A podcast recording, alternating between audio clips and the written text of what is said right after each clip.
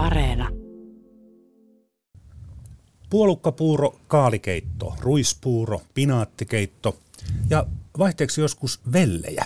Kyse ei ole siis mistään fitnesskeskuksen dieettikurssista, vaan ihan oikeasti viisikymmentäluvun koulun ruokalistasta.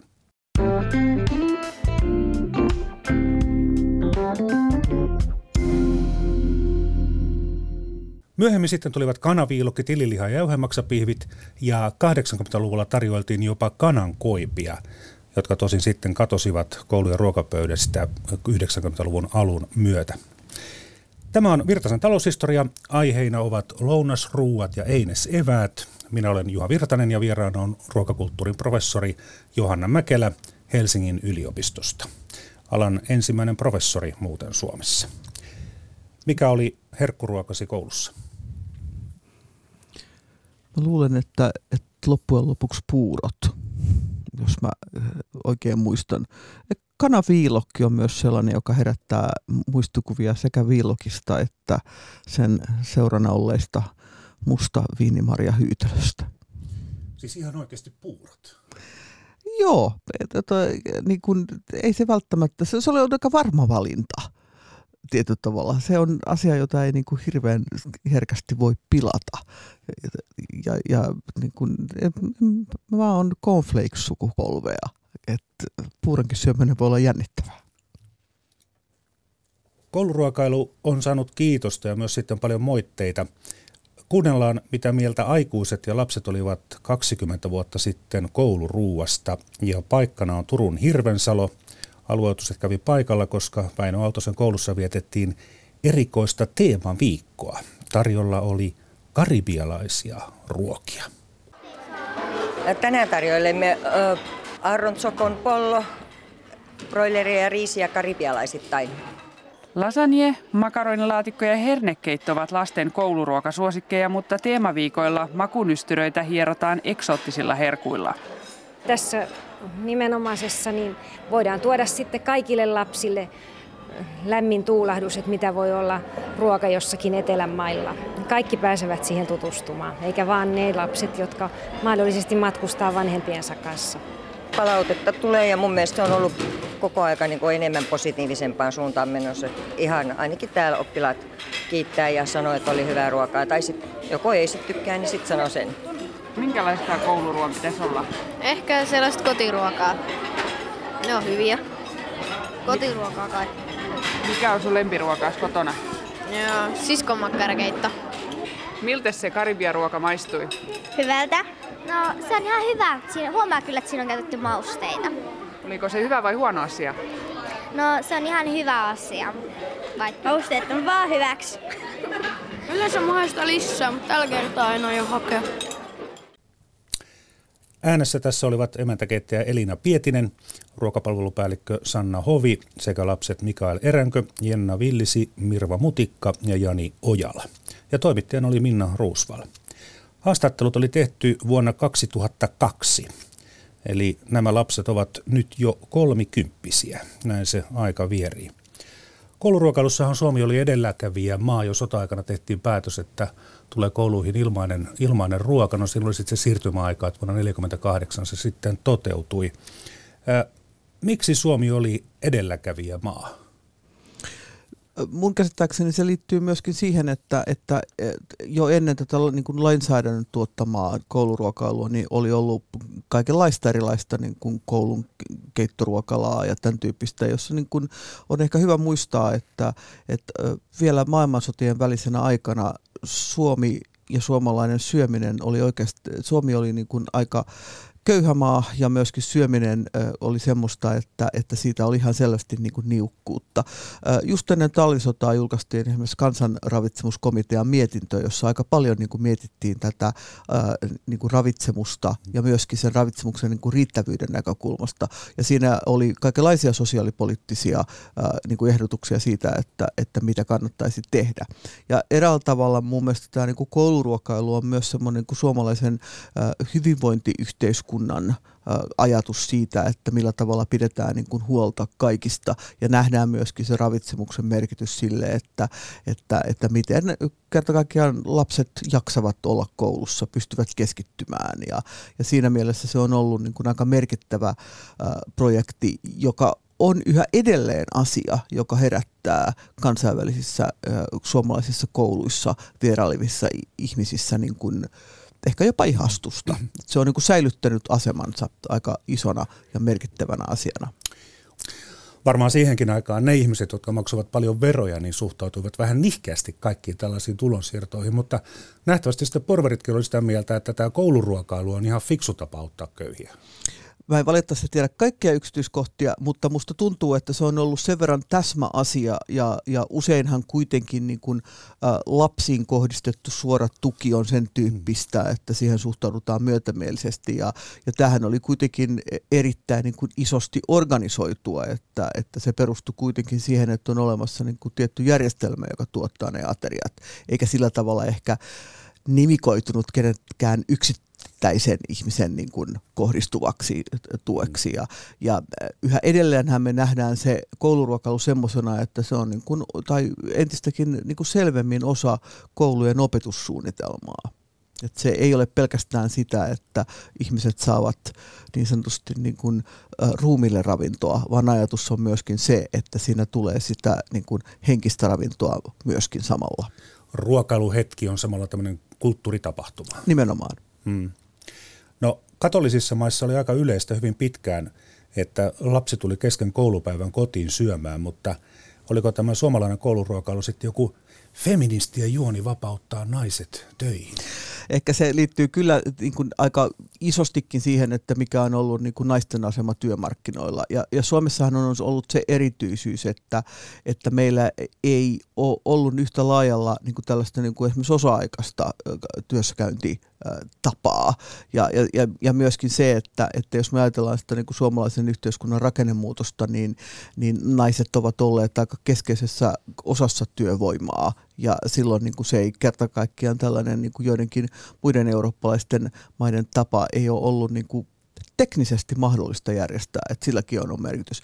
Jos me puhutaan laajemmin sitä, että miten vaikka niin kuin toisen maailmansodan jälkeen kuusikymmentä-seitsemänkymmentäluvulla niin kuin suomalainen syöminen tai ruokakulttuuri ovat kehittyneet, niin silloin me niin kuin nähdään myöskin se, että, että naisilla on ollut kyllä Suomessa tämä klassinen ää, niin kuin kaksoistaakka, että he ovat olleet koko päivä töissä rakentamassa suomalaista yhteiskuntaa ja suomalaista hyvinvointia ja sitten samaan aikaan myöskin pitäneet huolta siitä oman perheensä hyvinvoinnista esimerkiksi niin kuin tekemällä ruokaa.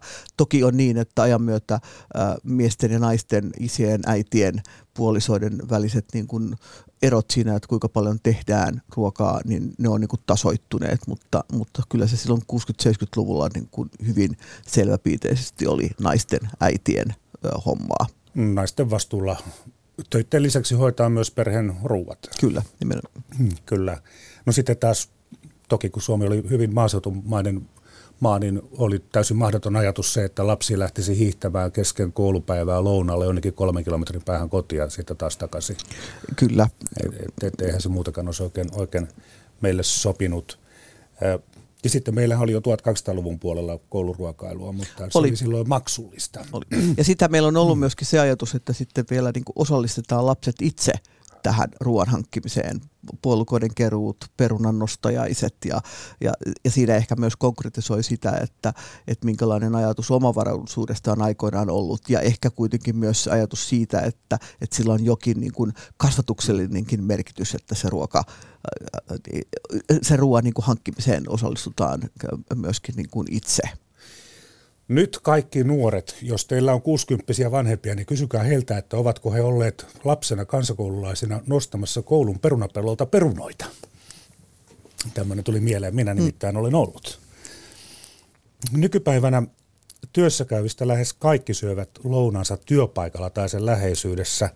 Tämä korona-aikahan tietysti vähensi, korona-aika vähensi työpaikkaruokailua, mutta toisaalta sitten moni etätöissä oleva on käynyt oman asuinalueensa ravintoloissa lounaalla. Mutta ennen tätä lounasseteliä, lounasetua, pakattiin aamulla kassiin, salkkuun tai reppuun sitten yleensä maitopullo, voipaperin käärityt voileivät, ja se oli melkein sitten siinä. Eli mistä tämä ajatus lounassetelistä ja lounasruokailusta tuli? Että halusiko valtio innostaa meitä terveellisen lounaan pariin antamalla sitten näitä veroetuja lounassetelin käyttäjille? Varmasti tässä on ollut, mä en ihan riittävän paljon ehkä tiedä kaikkea, että tähän niin kuin lounassetelin syntyyn liittyviä yksityiskohtia, mutta että jos me katsotaan niin kuin pidemmällä aikavälillä tätä niin kuin työ- ja opiskeluaikaista syömistä Suomessa, niin me nähdään hyvinkin selvästi, että se on ollut yksi sellainen asia, johon on niin kuin kohtinut, kohdistunut niin kuin viranomaisten puolelta niin kuin kiinnostusta esimerkiksi sen kautta, että meillä on niin kuin tälläkin hetkellä aika laaja kaari erilaisia eri ikäryhmille suunnattuja ravitsemussuosituksia, josta esimerkiksi tällä hetkelläkin on se, että jos me puhutaan vaikka opiskeluaikaisesta lounaasta, niin niiden pitää täyttää tietyt ravitsemukselliset kriteerit ennen kuin niihin tulee tukea.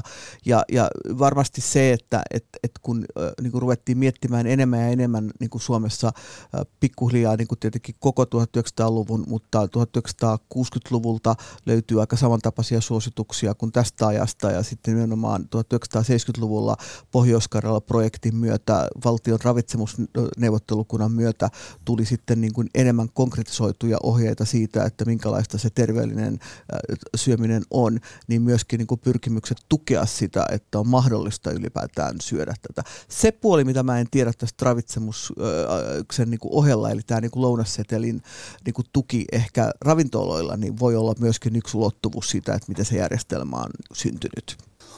Lounasseteli tuli vuonna tuhatyhdeksänsataaseitsemänkymmentäneljä, siis samana vuonna, kun ruotsalainen laulu- ja soitinyhtiö ABBA voitti Euroviisut. Kun viisikymmentä vuotta sitten kävi ravintolassa syömässä lounaan, niin käsittääkseni sitä paheksuttiin rahan tuhlauksena, eivätkä niissä sitten käyneetkään muut kuin hyvätuloiset pomot, niin mursiko tämä lounasseteli tämän, tämän moraalisen selän, että tavallinenkin kansa sai käydä ravintolassa syömässä? Se ehdottomasti loi äh, niinku sekä tarjontaa että kysyntää näille niinku, niinku, nimenomaan lounaille, mutta kyllä samaan aikaan niinku tapahtui muutenkin sellainen ilmiö, josta voitaisiin puhua niin kuin ravintoloiden ja ravintoloissa käymisen demokratisoitumisena. Et vielä kuusikymmentäluvulla oli, oli juuri niin, että, että se oli aika harvojen herkkua tai harrastus ravintoloissa syömässä, mutta seitsemänkymmentäluvulla alkoi tulemaan myös uuden tyyppisiä ruokapaikkoja, kuten esimerkiksi pizzeriat, joka oli, oli niin kuin tämmöinen selvästi niin kuin matalan kynnyksen ravintola sen takia, että kaikki tiesivät, että mitä siellä voi tilata. Siellä voi tilata pizzoja, ja se on myöskin ollut niin kuin edullista ruokaa, ja sehän oli myös sellainen, niin kuin me, jotka olemme eläneet seitsemänkymmentäluvulta, muistamme varmasti niin kuin kianttipullot ja punavalkoruutuiset pöytäliinat muistuttamassa myös siitä, että, että tämmöinen niin kuin Italian tuulahdus on mukana, että nykyisinhän ei enää tällaisia äh, sisustusratkaisuja suosita samalla tavalla. Nähtävästi me pidämme lounaasta paljon, koska se on ainut keskiajalta säilynyt ruokailuajankohtaan liittyvä nimi. Ehkä joku vielä puhuu aamun suuruksesta, mutta alkuillan murkina, murkinahan on säilynyt tämmöisenä slangisanana tai tämmöisenä, mutta tuota, se nimenomaan on tarkoittanut alkuillan ruokaa eikä mitä tahansa murkinaa. Ja illan ehtoo, se on, se on kadonnut. Mutta lounas, joka syötiin, kun aurinko paistoi lounaasta, on sitten jäänyt. Tämä on musta aika mielenkiintoinen juttu, että se on ihan oikeasti siitä sitten nimensä saanut. Joo, se on tosi kiinnostavaa. Ja sitten vielä niin kuin se, että, että on ehkä hyvä niin kuin tietää tai muistaa se, että aikoinaan myös niin kuin aamiaiset olivat huomattavasti paljon tukevampia kuin me ehkä nykyisin ajattelemme, koska suurin osa väestöstä teki ruumiillista työtä ja, ja sen takia niin kuin jo aamusesta alkaen tai aamusta alkaen tankattiin niin kuin paljon tukevampaa ruokaa ja saatettiin esimerkiksi just syödä niin kuin sen tapaisia asioita, mitä me ehkä nykyisin mielletään niin kuin lounasruuiksi. Että, että näin hienosti nämä asiat myös niin kuin kiertävät.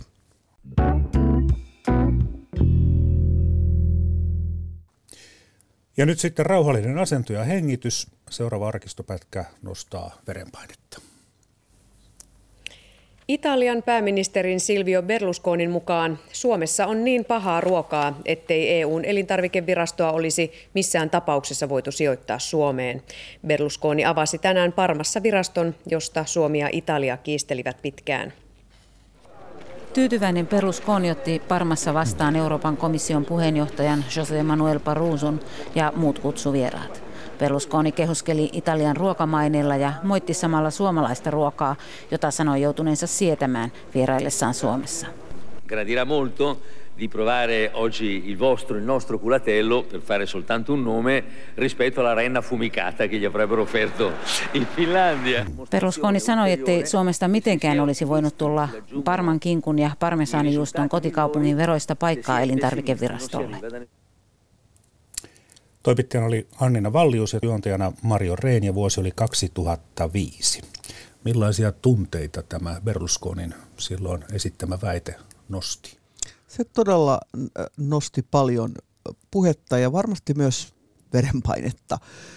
Ja oikeastaan äh, niin kuin katsottuna niin kuin nyt näin niin kuin kuudentoista vuoden takaa, niin, niin voi ehkä ajatella sitä, että, että, että Berlusconin äh, kannanotot suomalaisesta ruokakulttuurista ja vähän muidenkin tota, Suomen rajojen ulkopuolelta tulevat kommentit herätti aika vahvan semmoisen vastarinta äh, liikkeen suorastaan tai vähintäänkin semmoisen vastareaktion. Ja ehkä voi ajatella, että, että silloin sitten niin kuin monet ihmiset, jotka oli kiinnostuneita suomalaisesta ruoasta tai ruokakulttuurista, päättivät, että nyt tarvitsee tehdä jotain. Siitä alkoi aika paljon erilaisia yksityisiä ja myös niin kuin kansallisia hankkeita, joilla pyrittiin sit miettimään sitä, että mikä on suomalaista ruokaa, mikä on suomalaista ruokakulttuuria.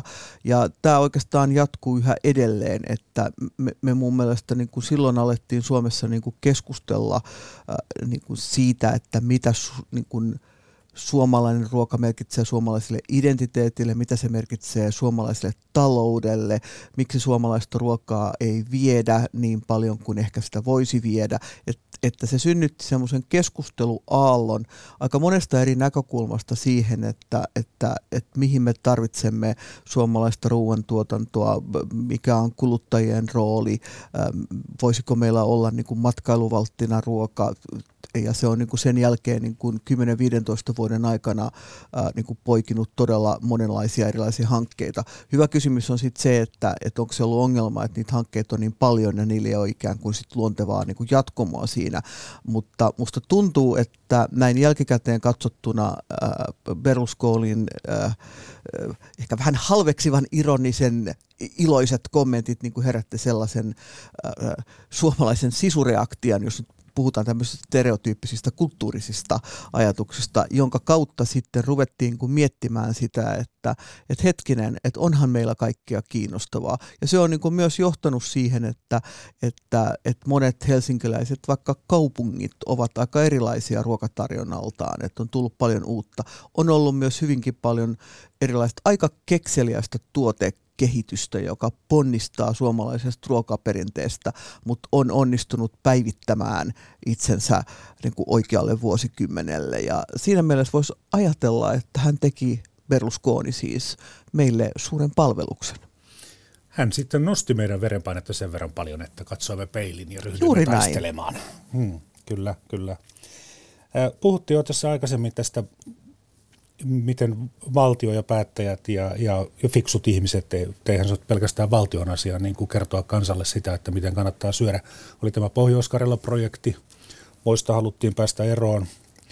Eräs edesmennyt tuttavani sanoi silloin, että kerrankin kun köyhällä on varaa ostaa voita, niin sitten televisiossa sanotaan, että sitä ei saa syödä. Toi on erittäin hyvä pointti, koska jos ajatellaan sitä, että Suomessa loppuu niin kuin elintarvikkeiden säännöstely toisen maailmansodan jälkeen, jos oikein muistan, tuhatyhdeksänsataaviisikymmentäneljä. Ja sillä oli niin kuin se ajankohta, jolloin oli saatavilla kahvia, sokeria, vehnäjauhoa, voita ilman mitään rajoituksia. Ja, ja sehän myöskin niin kuin on ehkä semmoinen ajankohta, jolloin monille tulee hyvin lämpimiä muistoja pullan syömisestä. Ja, ja, ja, ja mä luulen, että, että sen varassa niin kuin me nykyisinkin niin kuin syödään tietyn kaltaisella nostalgialla varustettuna ää, tota, pullaa. Mutta ei kestänyt ihan hirvittävän kauan aikaa, kun oltiin jo niin kuin kuusikymmentäluvulla, jolloin ruvettiin niin kuin tekemään esimerkiksi Ylen toimesta niin kuin tietoiskuja, jossa varoiteltiin eläinrasvoista. Ja, ja, ja, että aika, aika lyhyt oli se semmoinen niin kuin kausi, jolloin, jolloin saatiin nauttia siitä, että, että ei tarvitse säännöstellä meidän hyvinvointi, meidän yhteiskunta on vaurastunut, on varaa ostaa niitä asioita. Ja sitten kuitenkin on, alkoi pitkä niin kuin tällainen terveyteen keskittyvän ää, ravitsemus valistuksen tai kasvatuksen, niin kuin nykyisin sanomme, kausi, joka sitten on jatkunut niin, että otetaan enemmän ja enemmän erilaisia näkökulmia huomioon siinä ravitsemuskasvatuksessa. No, se on ollut varmaan jo aika suuri harppaus. Voi olettaa, että avokadopasta on nykyään paljon yleisempää kuin läskisoosi. Eli miten se yleensä on niin kuin mahdollista, koska luulisin, että ruokakulttuuri on kuitenkin aika syvällä meissä ihmisissä ja lapset omaksuvat vanhempien ruokakulttuuri, mutta nythän tässä on menty niin kuin... No mä itse asiassa ajattelen sitä, että suomalainen ruokakulttuuri on omalta tavallaan aika kuitenkin niin kuin sitkeää, siis sillä lailla hyvässä mielessä sitkeää ja sinnikästä, koska että vaikka me ollaan niin kuin Suomessa kulttuurisesti usein oltu semmoisessa tilanteessa, että me olemme niin kuin ottaneet huomattavankin paljon vuosisatojen aikana vaikutteita niin lännestä kuin idästäkin, niin samaan aikaan siinä usein niin kuin pidetään kuitenkin sellainen niin kuin meidän suomalaiseen identiteettiin kuuluva ulottuvuus. Ja tästä nyt ihan konkreettinen esimerkki vaikka se, että kun kaksituhattaseitsemäntoista Suomi tunnetusti täytti sata vuotta itsenäisenä valtiona, niin kansallisruuaksi valittiin ruisleipä, joka yksinkertaisuudessaan myöskin musta ilmiselvästi on tällainen suomalaisen sinnikkyyden, reiluuden ja sisun symboli. Ja sitten samaan aikaan, jos otetaan vaikka sellainen klassikkoesimerkki kuin pizza, joka istuu suomalaiseen ruokakulttuuriin varsin hyvin sen takia, että meillä on ä, aika laajalle levinnyt erilaisten piirakoiden kulttuuriostaan arja, niin kuin alueellisia muunte, muunnelmia, niin, niin oli helppo niin kuin ottaa se pizza vastaan. Ja siitähän on sitten myöskin tehty monenmoisia omia tulkintoja, vaikkapa haukipizza. Mm. Tai peruskonepizza, mutta se on taikka taas juttu. Se oli jo, siitä oli ehkä lievä annos sarkasmia. Ja sitten nämä kasvisruuat, mutta ne olivat todella, todella harvinaisia vielä parikymmentä vuotta sitten. Joo, mä olen ollut viisitoistavuotiaasta asti kasvissyöjä ja, ja äh, olen kokenut sen hyväksi. Siirryin niin kuin lähinnä terveellisistä syistä ja, ja aina ei ihan joka paikassa ole saanut kasvis ruokaa kasvisruokana, vaan, vaan se on ollut jos jonkinlaista, varsinkin kun mä tykkään matkustelusta, niin, niin siellä on pitänyt sitten tyyntyä välillä vähän ihan vesileipäkin linjaan, ja, ja Suomessakin ihan kaikista paikoista ei aina ole saanut.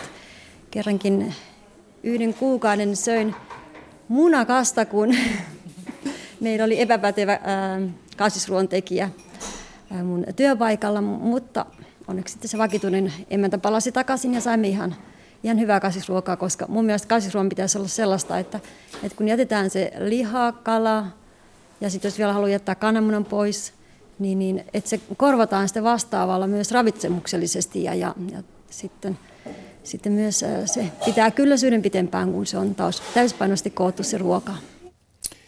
Näin kertoi Perheenniemen opiston ravintovastaava Virpi Sirpu. Miksi tämä kasvissyönti on nyt räjähtänyt? Sen takia, että siinä keskustelussa mun mielestä tiivistyvät monet niistä aiheista, jotka puhututtavat ihmisiä ruoan ympärillä. Ja itse asiassa laajemminkin kuin ruoan ja syömisen ympärillä. Et siinä on kysymys ilmastonmuutoksesta, siinä on kysymys terveydestä, siinä on kysymys siitä, että miten eläimiä kohdellaan, eläinten oikeuksista tai, tai eläinten hyvinvoinnista. Siinä on oikeastaan niin kuin kysymys aika isosti siitä, että miten me ajatellaan, että me tulevaisuudessa sekä tuotamme että kulutamme meidän ruokamme. Ja sen takia niin kuin mun mielestä siitä on tullut semmoinen, voisiko sanoa jopa niin kuin alusta, jonka kautta voidaan niin kuin käsitellä pikkasen niin kuin eri suunnistakin tulevia ajatuksia tähän. Ja, ja ehkä se sisältää sen semmoisen myös niin kuin tutkijalle kiinnostavan kysymyksen, että, että minkälaista ruokaa me aiomme, haluamme tulevaisuudessa syödä. Mikä meidän mielestämme on jotakin sellaista, mitä me voimme määritellä ruuaksi. Ja, ja sen takia myöskin niin kun on ollut kiinnostavaa seurata sitä tuotekehitystä, joka on esimerkiksi ollut niin kun kasvi kunnan niin kuin, tai kasvikunnasta kotoinen proteiinituotteiden, tai siis että millä tavalla saadaan niin kuin kasviproteiinia sellaiseen muotoon, että se on myöskin kuluttajille kätevää ja, ja helppokäyttöistä ja nopeasti valmistettavaa, joka on ikään kuin ollut kuluttajien toive ruokavaliosta riippumatta jo aika pitkään. Professori Johanna Mäkelä Helsingin yliopistosta. Miten tämä, tämä maku, kun itse muistelen sitä, että mitä kasvisruuat olivat joskus kolmekymmentä vuotta sitten, ne eivät, eivät ne maistuneet miltään, mutta nythän niitä voi jopa syödä. Se varmaan liittyy myöskin siihen, mikä oli siinä tota, Karibian ruokaviikossa. Eli, eli kasvisruokien käytön myötä on tullut myöskin niin kuin uusia tapoja valmistaa niitä kasviksia, jotka tulee usein tota, aika monistakin eri ruokakulttuureista, joista tulee myöskin sitten uusia mausteita.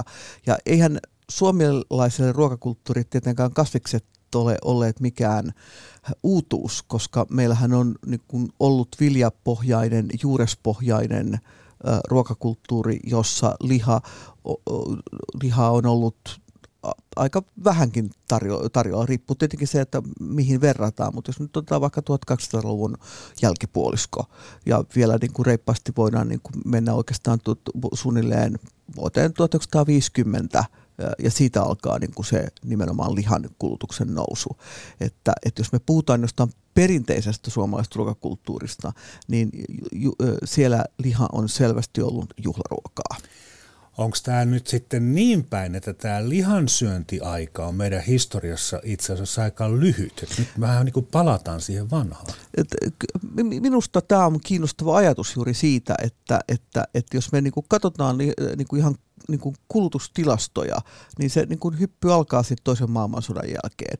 Ja oikeastaan se sellainen, niin kuin jos haluttaisiin todella syödä perinteisesti, niin voitaisiin lähteä miettimään sitä, että kuinka paljon äh, syötäisinkään sitten niin kuin lihaa, mutta sehän on tietenkin aika vaikea määritellä, että mistä niin kuin menneisyydestä me napataan se kohta, jos on niin kuin sopiva kilomäärä. Mutta joka tapauksessa äh, tähän niin kuin kasviseläin proteiinikeskusteluun sekoittuu tietenkin myöskin kysymys siitä, että onko meillä olemassa tulevaisuus, jossa ihminen yhä edelleen katsoo oikeuduksensa hyödyntää muita eläimiä ruuaksensa.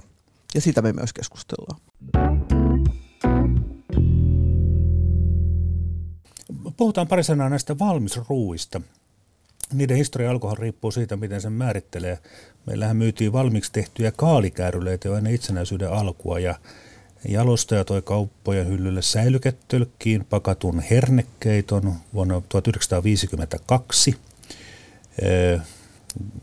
Siitä vuodesta täytyy muuten mainita, koska se oli merkittävä urheiluvuosi, koska silloin Aulis Rytkönen teki sopimuksen Toulousin kanssa ja hän oli Suomen ensimmäinen ammattijalkapalloilija. Saarioinen alkoi myydä purkkiin pakattua maksalaatikkoa tuhatyhdeksänsataaviisikymmentäseitsemän ja todellakin purkissa. Ja tämä johtui siitä, että jääkauppoja ei juuri ollut, mutta säilykkeet säilyivät. Mutta tätä mä oon ainakin ihmetellyt, että miksi nämä valmisruuat löivät niin kuin läpi juuri viisikymmentäluvulla eikä kymmenen. Vähän aikaisemmin tai vähän myöhemmin. No se on tietenkin pitkä kaari, että, että tietenkin jos me niin kuin katsotaan tätä, tämän päivän niin kuin lähikauppaa, niin, niin valikoima on tietenkin aivan dramaattisesti laajempi kuin se on ollut viisikymmentä- tai kuusikymmentäluvulla.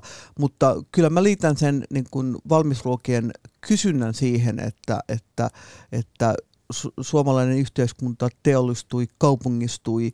Ja niin kuin aikaisemmin keskusteltiin, niin vaati myös sitä, että, että, että naiset osallistuvat kodin ulkopuolella niin kuin rakentamaan tätä tota, uutta yhteiskuntaa. Niin silloin oli kyllä tarve sille, että on myös olemassa niin kuin edullisia, nopeasti valmistuvia äh, elintarvikkeita. Ja se on todella niin, että eihän meillä niin kuin, niin kuin jääkaappihan oli vielä niin kuin vaikka Helsingissäkin kuusikymmentäluvulla niin kuin sellainen korinkone, joka ei ollut vielä itsestäänselvyys. Ja, ja, ja sen mä ymmärrän hyvin, että, että minkä takia sit säilykkeet on ollut suosittuja. Mutta kyllä se niin kuin, äh, valmisruuvat ovat niin kuin syntyneet äh, mun mielestä ratkomaan juuri sitä, että, että millä tavalla ylipäätään voidaan järjestää se, että, että myös kotitalouksissa on ruokaa pöydässä niin kuin lämpimänä ja suhteellisen nopeasti äh, valmistettuna. Helsingissä oli ennen jääkaappien tuloa niin lähikauppoja neljänsadan metrin välein, eli se oli siis kauppamatka oli kaksisataa metriä korkeintaan. Tämä johtuu just siitä, että kun ei ollut jääkaappeja. Niin, jääkaappi oli kaupassa. Ruo, ruo, niin, jääkaappi oli siellä kaupassa. Sieltä se kaikki helposti pilaantuva tuote haettiin kotiin ja syötiin saman tien. Kyllä. Hmm. On se ollut, on se ollut aikaa. No sitten kahdeksankymmentäluvulla varmaan moni muistaa mikroaaltouunit, tai no, ehkä jopa muist, joku muistaa jopa senkin, koska on ensimmäistä kertaa sitä käyttänyt, minä en kyllä muista, mutta sehän oli perin erikoinen vempain. Hyvin lyhyessä ajassa sai ihan minkä tahansa ruuan sitten lämmitettyä. Ja muistatko itse, professori Johanna Mäkelä, että koska teit ensimmäisen mikroaaltouunin ruoksi? Nyt tulee intiimi paljastus. Ei ole mikroaaltouunia. Mutta tota, eli en muista.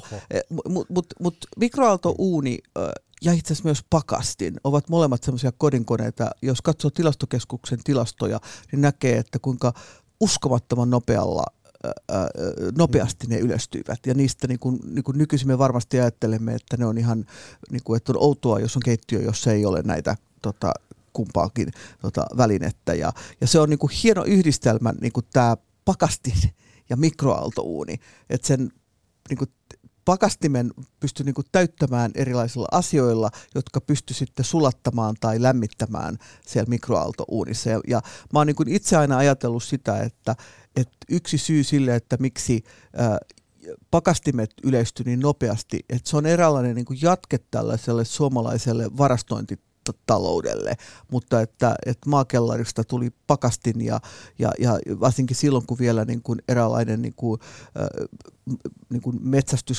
kalastus, marjojen ja sienien po- poiminta oli käytännössäkin niin suosittua kuin mitä me puhumme siitä tänä päivänä, niin, niin niille tuotteillehan tarvittiin joku ikään kuin kaupunkioloissakin sopiva säilytysjärjestelmä. Ja, ja mä jotenkin ajattelen sitä, että, että, että mikroaaltouuni ja, ja pakastin on ehkä muodostunut tämmöisen kumppanuusliiton, mm-hmm. joka on sopinut niin kuin suomalaiselle tavalle sekä niin kuin säilyä ruokaa, että halu, haluta, että se kuitenkin on nopeasti saatavilla tai nopeasti lämmitettynä. Erästä T V-ohjelmasta jäi muuten mieleen, kun, kun kirjailija ja filosofian tohtori Kirsti Manninen sanoi, siis monille tutumpi nimellä Enni Mustonen, hän sanoi, että jos lapsi kuolee nälkään pakastimen ja mikroaaltouunin välillä, niin se on luonnon valintaa.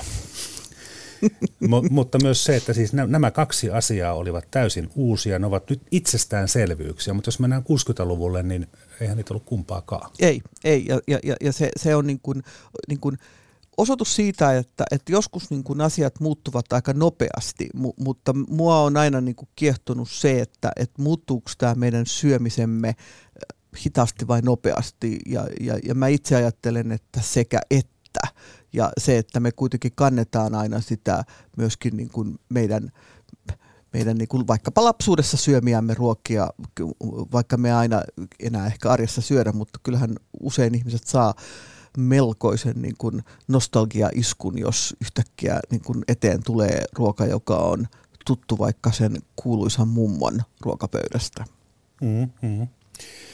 Puhuttiinkin äsken näistä pitsoista muun muassa, mutta tuota, ennen näitä hampurilaispaikkoja ja pizzerioita oli jo pikaruokaa, ei niinkään Pohjoismaissa, mutta muualla Euroopassa oli aika tavanomaista, että töitten jälkeen ostettiin sitten tällainen valmis annos, niin ne oli semmoisia vähän niin kuin peltiämpäreitä, mutta vähän jalostetumpia, missä sitten ruoka tuotiin kotiin. Ihan siitä syystä, että köyhillä ei ollut varaa rakentaa keittiötä, mutta heillä oli kuitenkin varaa ostaa se vaatimaton ruoka sitten, sitten lämpimänä, niin mites tämä keittiö? Onko se sadan vuoden kuluttua vielä meillä vai haetaanko me ne ruuat pikaruokana jostain kadunkulmasta? Tai joku boltti tuo kotiin? Se vähän riippuu siitä, että, että mihin suuntaan sit lopulta tämä meidän syömisemme ja oikeastaan myöskin niinku se ruoan tuotanto menee, että onhan yksikin visio sellainen, että meillä on pieni bioreaktori keittiön nurkassa, joka sitten tuottaa ikään kuin sitä massaa, josta me voidaan muovata äh, sopivia tota, elintarvikkeita tai ruokia. Äh, ja, ja, ja sitten se riippuu myös siitä, että et meillähän on, jos me katsotaan nyt sadan vuoden aikana sitä, että minkälainen on ollut niin kuin suomalainen keittiö, että niin kuin silloin kun rakennettiin niin kuin kaupunkiasuntoja, niin usein keittiöhän saattoi olla se niin kuin hyvinkin konkreettisesti niin kuin asunnon perällä oleva erittäin yksityisen alueen huone, jonne ei niin kuin missään nimessä päässyt vieraat kurkistamaan. Ja nyt me ollaan niin kuin semmoisessa tilanteessa, että meillä yhä edelleen, ja sitä on ollut aika pitkän aikaa suosittua, on niin kuin jättiläismäisiä avokeittiöitä, jossa niin kuin näkyy se, että millä tavalla me ajatellaan, että, että ruoan valmistaminen ei ole enää sellaista niin kuin yksityisen puolen salattua elämää, vaan se on niin kuin tapahtuma. Ja samaan aikaan myöskin niin kuin se ajatus siitä, että, että me haluamme syödä yhdessä. Mä itse ajattelen niin, että, että pitäisi tapahtua kyllä aika iso muutos, jos keittiö häviäisi kokonaan, mutta voisi tietenkin miettiä sellaista ratkaisua, että, että meillähän on ö, se tapa, että jos me ö, vuokraamme tai ostamme asunnon, niin meidän oletuksemme on se, että siellä on keittiön kaapit ja hellat ja lie- liedet uunit ja niin poispäin, mutta esimerkiksi Saksassahan kaikki ja, ja muissakin Keski-Euroopan maissa on se, että muutetaan koko keittiö pois sieltä. Niin nythän tämmönen, jos tällainen tapa ää, tulisi niin kuin yleisemmäksi Suomessa, niin silloinhan jokainen voisi päättää, että onko niin sanottu keittiö keittiö vai onko se jokin muu huone. E, e, mutta mä luulen, että on vaikea nähdä sellaista ratkaisua, että päätettäisiin, että, että niin kuin arkkitehdit koulutetaan tulevaisuudessa niin, että keittiönimistä huonetta ei ollenkaan ole. Mutta mä luulen, että siitä syntyy niin kuin usein niin kuin maailman ilmiöistä niin erilaisia tulkintoja siitä, että, että tarvitaanko sitä tai, tai ei. Pandemian aikahan on ollut kiinnostava siitä, että se on myös niin kuin koulinut suomalaisia käyttämään enemmän ruokaan liittyviä palveluita ja juuri sitä ajatusta, että se ruoka tulee sinne kotiovelle. Mm. Suomen ensimmäiset hampurilaisravintolat tavattiin jo tuhatyhdeksänsataaseitsemänkymmentäluvulla ja silloin oli kovaa keskustelua monen, monen mielestä. Ne olivat tällainen imperialististen riistokapitalistien isku suomalaista kulttuuria vastaan. Annokset myytiin aluksi vain englanniksi ja sitten ilkuttiin siitäkin, että nyt pitää sitten opiskella, että miten tämä C C-burgeri oikein lausutaan. No nyt hampurilaispaikoissa voi kyllä tilata ruokaa ihan suomenkin kielellä. Muistatko tätä, että koska söit ensimmäisen hampurilaisen Suomessa? Mä oon syönyt sen seitsemänkymmentäluvulla Helsingin City-käytävässä. Oh, en niin muista siis, vuotta, mutta, mutta kuitenkin mu- se on jäänyt muistiin. Ky- kyllä siinä mielessä, että, että, että se, siis mä muistan ihan hyvin, että, että tota, isälläni oli tapana tutustuttaa lapsiansa erilaisiin uusiin ilmiöihin ja, ja tähän ikään kuin kasvatuslokeroon kuului myöskin hampurilaisbaarissa käyminen. Eli sitä ei sitten paheksuttu tällaisena, tällaisena maamme rajojen ulkopuolta tulleena hyökkäyksenä kulttuuria vastaan? Ei missään nimessä tota, tutustuimme uusiin ilmiöihin. Mutta sen sijaan mä muistan, että et, et mä oon sittemmin nähnyt musta aivan mahtavan pätkän todennäköisesti tota, Yleisradion tuotantona, jossa tehdään käytännössä ruumiin avaus hampurilaiselle. Ja, jo, jo, ja siis tätä mä en valitettavasti pysty ihan sijoittamaan niin kuin ajallisesti, mutta mut niin kuin toimittaja menee todennäköisesti melkein samaan paikkaan, missä minäkin olen ensikosketukseni saanut ja tilaa hampurilaisen ja sitten niin kuin kameroiden edessä niin kuin avaa sen paketin ja niin kuin ronkkii ne osat sieltä esiin ja esittelee, että täällä on nyt sitten tällainen juustoviipale. Ja siinä mielessä niin se kertoo musta myös siitä ajasta aika hienosti, että oli kuitenkin tarve esitellä, että mikä on hampurilainen. Ja samaan aikaan vähintäänkin sivutuotteena esitellä myös, että miten sitä ehkä syödään tai ei syödä. Että se oli niin iso uutuus, että se niin kuin media kiinnitti, silloinen media kiinnitti siihen huomiota. Pitsosta jo puhuttiin, että nehän ovat toisaalta tämmöisen suomalaisen piirakkakulttuurin jatke, jota sitten Italiassa on, on kehitetty eteenpäin, mutta tuota, entäs ensimmäinen pizzakokemus? Se ei ole sellaistakaan tehnyt muhun hmm. yhtä muuta vaikutusta kuin hampurilainen. Et sitä mä en niinku mu- muista ja se, se on ehkä sellainen asia, jos mä nyt sit katson niinku vaan mun omaa elämänhistoriaa, niin, niin se ei ole ollut yhtä merkittävä Tota, asia siinä, että tota, mä oon pitsojen syönnin myöhäisherännäinen. Professori Johanna Mäkelä Helsingin yliopistosta ja nimenomaan ruokakulttuurin professori. Mikä on lempiruokasi? Hyvin tehty ruoka. Mä olen kaikkiruokainen ja, ja, ja eräällä tavalla niin kuin aika tosissaan sanon sen, että mun niin kun, hyvän ruoan kriteeri on, on se, tai mun lempiruoan kriteeri on se, että se on niin kun, hyvin valmistettu ja joku on jotenkin niin kun, ajatellut sitä valmistaessaan jotain järkeviä ajatuksia. Taideteos, joka maistuu hyvälle. Juuri näin.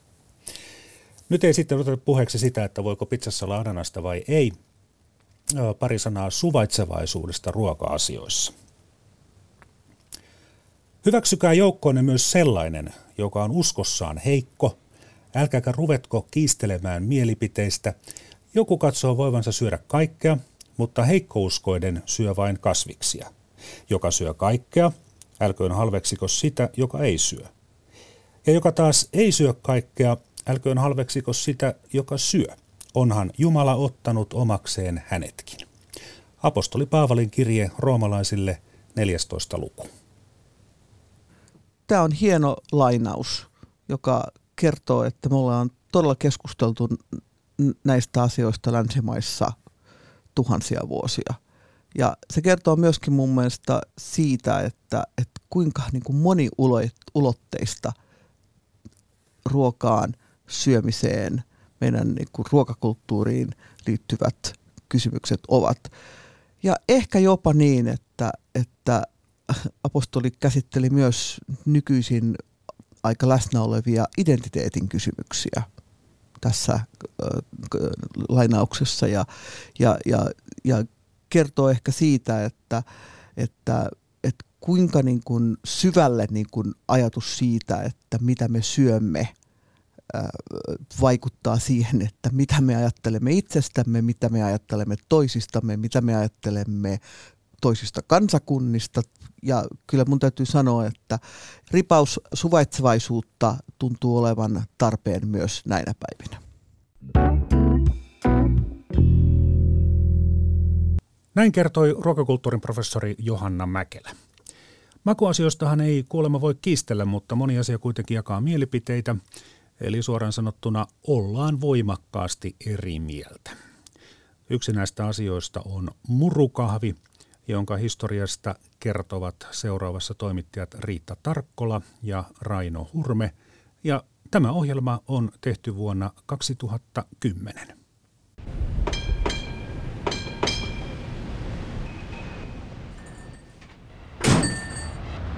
Moro. Moro. Tulin tässä oikeaan aikaan. Sulla on täällä kahvi kuumana. Ei ole. Nyt on pelkkää vettä vaan. Keitin tossa ja kahvi pääsi loppumaan. Ja tämä murukahvikin on melkein lopussa. Että jos nopeasti otat, niin ehdit saada sitä vielä. Hyvän näköinen purkki. Tämä on vähän karkean näköistä. On, onko tämä viisikymmentä vuotta vanha tämä, nämä murut? Ei ole. Purkki on kyllä mummon perintöä. Että mummo keräsi noita purkkeja ja mä vaan laitoin siihen sitten. Tämä sopii mainitusti. Mehän käytiin viime viikolla tuolla Helsingin Valilassa, meidän pahtimossa, haistamassa ja mm. maistamassa kahvia. Niin, nyt pidetään kunnon kahvepaussia, maistellaan ja muistellaan.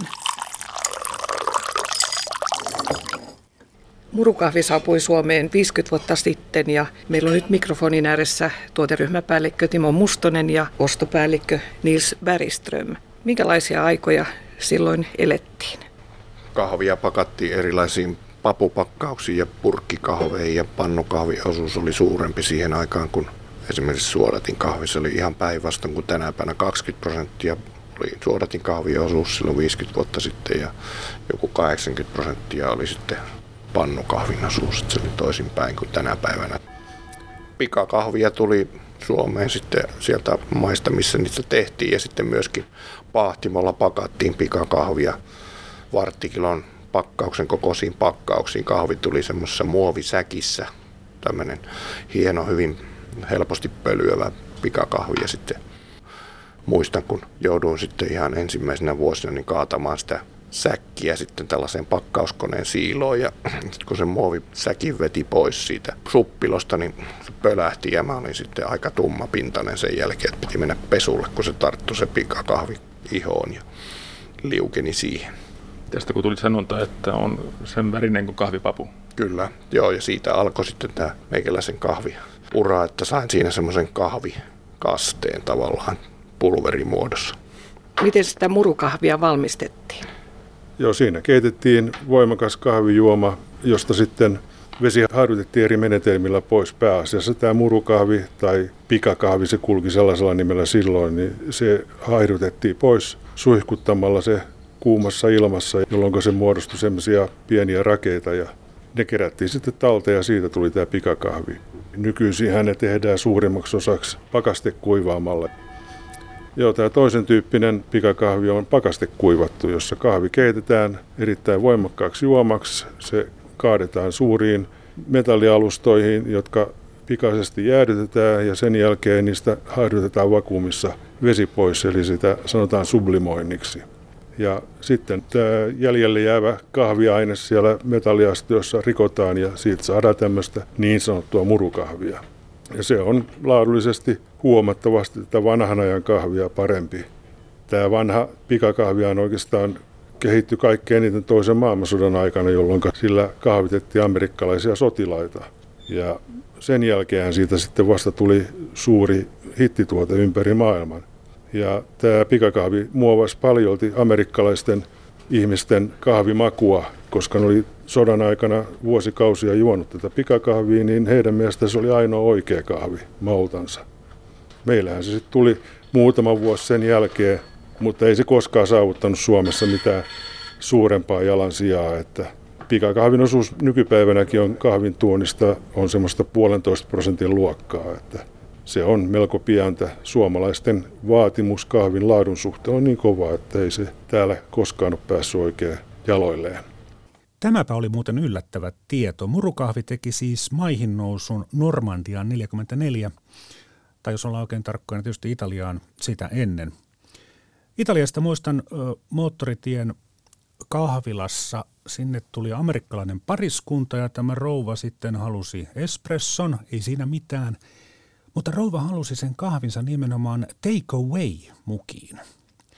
No siinä sitten kahvilan henkilökunta ja muut asiakkaat miettivät, että mitäköhän tuo rouva oikein ajattelee, mutta kyllähän sen kahvinsa sai. Mutta nyt takaisin Riitta Tarkkolan ja Raimo Hurmeen historiasarjaan Lyhyttavaraa kuusikymmentäluvulta. Tässä samassa ohjelmassa paljastui, miten ruoanlaittoa pystyi opiskelemaan puhelimitse. Ruoka valmistettiin aina valmiiseen pöytään. Kaikki äitini tuttavatkin olivat kotirouvia ja me lapset mentiin sitten, tyttäret varsinkin, niin suoraan kotota naimisiin. Ja peukalo keskellä kämmentä sitten ihmeteltiin, että miten tästä eteenpäin. Ja olin sitten sellaisessa työpaikassa, missä joku mainitsi minulle, että ruoanlaittoa voisi helpottaa soittamalla erääseen puhelinnumeroon ja sinne soitettua, niin siellä vastasi tällainen kaasulaitoksen ruokavihjeet ja kuinka ollakaan, niin siitä tuli ihan pelastus. Varmaan vuoden ajan soittelin siihen numeroon ja kuuntelin ruoka-aineiden luettelua. Puolestaan en edes tiennyt, mitä ne tarkoittaa ja Ja sitten niin monta kertaa pyöritin sitä nauhoitettua viestiä, että sain myöskin nämä valmistusohjeet ylös. Ja niin me vaan pärjättiin eka vuosia. Monia hankaluuksia siinä tietysti tuli, kun ei aina tiennyt näitä määriä sitten, että ei voinutkaan peukalomitalo eikä millään muullakaan laittaa, että kun ei ollut sitä jauhopeukaloa, joka on tullut kotota mukaan. Ja kyllä me selvittiin. Kiitos vaan kaasulaitoksen ruokavihjelle, kenenkä naisen ääni, naisen ääni se joka tapauksessa oli. Ja työnantajakaan ei puuttunut näihin jokapäiväisiin puheluihin. Ja mieskin oli tyytyväinen. No jaa. Kyllä siellä aina istuttiin ruokapöydässä ja kysyin, että onko tämä nyt hyvää. Jos hän sanoi, että on hyvää, niin sitten vähän tippa silmässä sanoi, että sä sanot vaan sen takia, että mulla olisi hyvä mieli. Jos hän sanoi, että se on pahaa, niin sitten oli vielä surkeampi olo. Että joskus tuli kehuja. Kaksi viikkoa, kun syötiin hernekeittoa, niin kun en osannut sitä määrää oikein annostella, niin onneksi oltiin saatu häälahjaksi sitten semmoinen kattilasarja, että kun se turpos se hernemäärä, niin vaihdoin sitten vaan aina isompaa ja isompaa, ja sitä sitten laimennettiin pari viikkoa sitä hernekeittoa. Syötkö vielä hernekeittoa? Joo, mutta ky- kyllä se meni vissiin kymmenen vuotta ennen kuin seuraan kerran kokeilin koko aihetta. Miten ovat nämä ruokatottumukset muuttuneet näiden vuosikymmenten aikana teidän perheessä? Tosi paljon. Tosi paljon, että e, nyt kun e, en ole enää työelämässä, niin on aikaa, niin kuin mun vanhempi sisko sanoi, että syöminen on vanhoja erotiikkaa. Mä oon huomannut, että se on kyllä aika paljon totta. Oletko itse päästänyt lapsesi hellan ääreen? E, sanotaan näin, että Mä olin sitä sukupolvea, joka tykkäsi, että nainen menee ihan hukkaan, kun se on kotona. Ja lähdettiin koko meidän ystäväpiirissäni niin oikeastaan yhtään kotirouva naista, että kun äitiyslomat oli kolme kuukautta ja piti jäädä sitten monta viikkoa ennen laskettua aikaa kotiin, semmoinen puolitoista kuukautinen vauva sitten jäi äitini hoitoon ja niin kuin monilla muillakin ja, ja sitten mentiin töihin ja työ, ja silloinhan tehtiin vielä lauantaisinkin töitä, että ei siinä oikein ollut aikaa opettaa. Valmiista aineista tehtiin ruokia paljon ja tuli nämä margariinit kuvioihin ja sitten oli näitä joitain valmisruokiakin, ainakin lihapullia sai ja semmoista. Niin, einekset alkoi tulla. No einekset alkoi tulla ja eh, niin kuin lapsille eh, ei opetettu mitään. Mulla on kolme lasta ja tämä mun keskimmäinen poikani, niin hän rakasti lättyjä ja opetteli ihan omatoimisesti tekemään ohukaisia ja sitten jossain vaiheessa tuli selville, että hän oli naapurin rouvalle velkaa, muistaakseni ainakin parikymmentä kananmunaa ja ties mitä, kun hän oli käynyt lainaamassa sieltä. Siinä oli sitten poika sai viedä kananmunia naapuriin takaisin, kun mä, hänet yllätin, jos, mä en muista tarkkaista, mutta hän oli tehnyt lättyjä harvoin se päivä. Ja sitten ei ollut nälkä, kun äiti tuli kotiin. Jostain se on lähdettävä aina. Ja tyttäreni on löytänyt sellaisen oikein superkokkimiehen ja miehet on hyviä ruoanlaitteja, kun he jaksavat keskittyä yhteen asiaan kerrallaan. Näin kehui miehiä ja muisteli ruoanlaittoa rouva Maria Henelius vuonna kaksituhattakymmenen. Mutta mitäpä on todennut Johann Wolfgang von Goethe? Viini ilahduttaa ihmissydäntä ja ilo on kaikkien hyveiden äiti.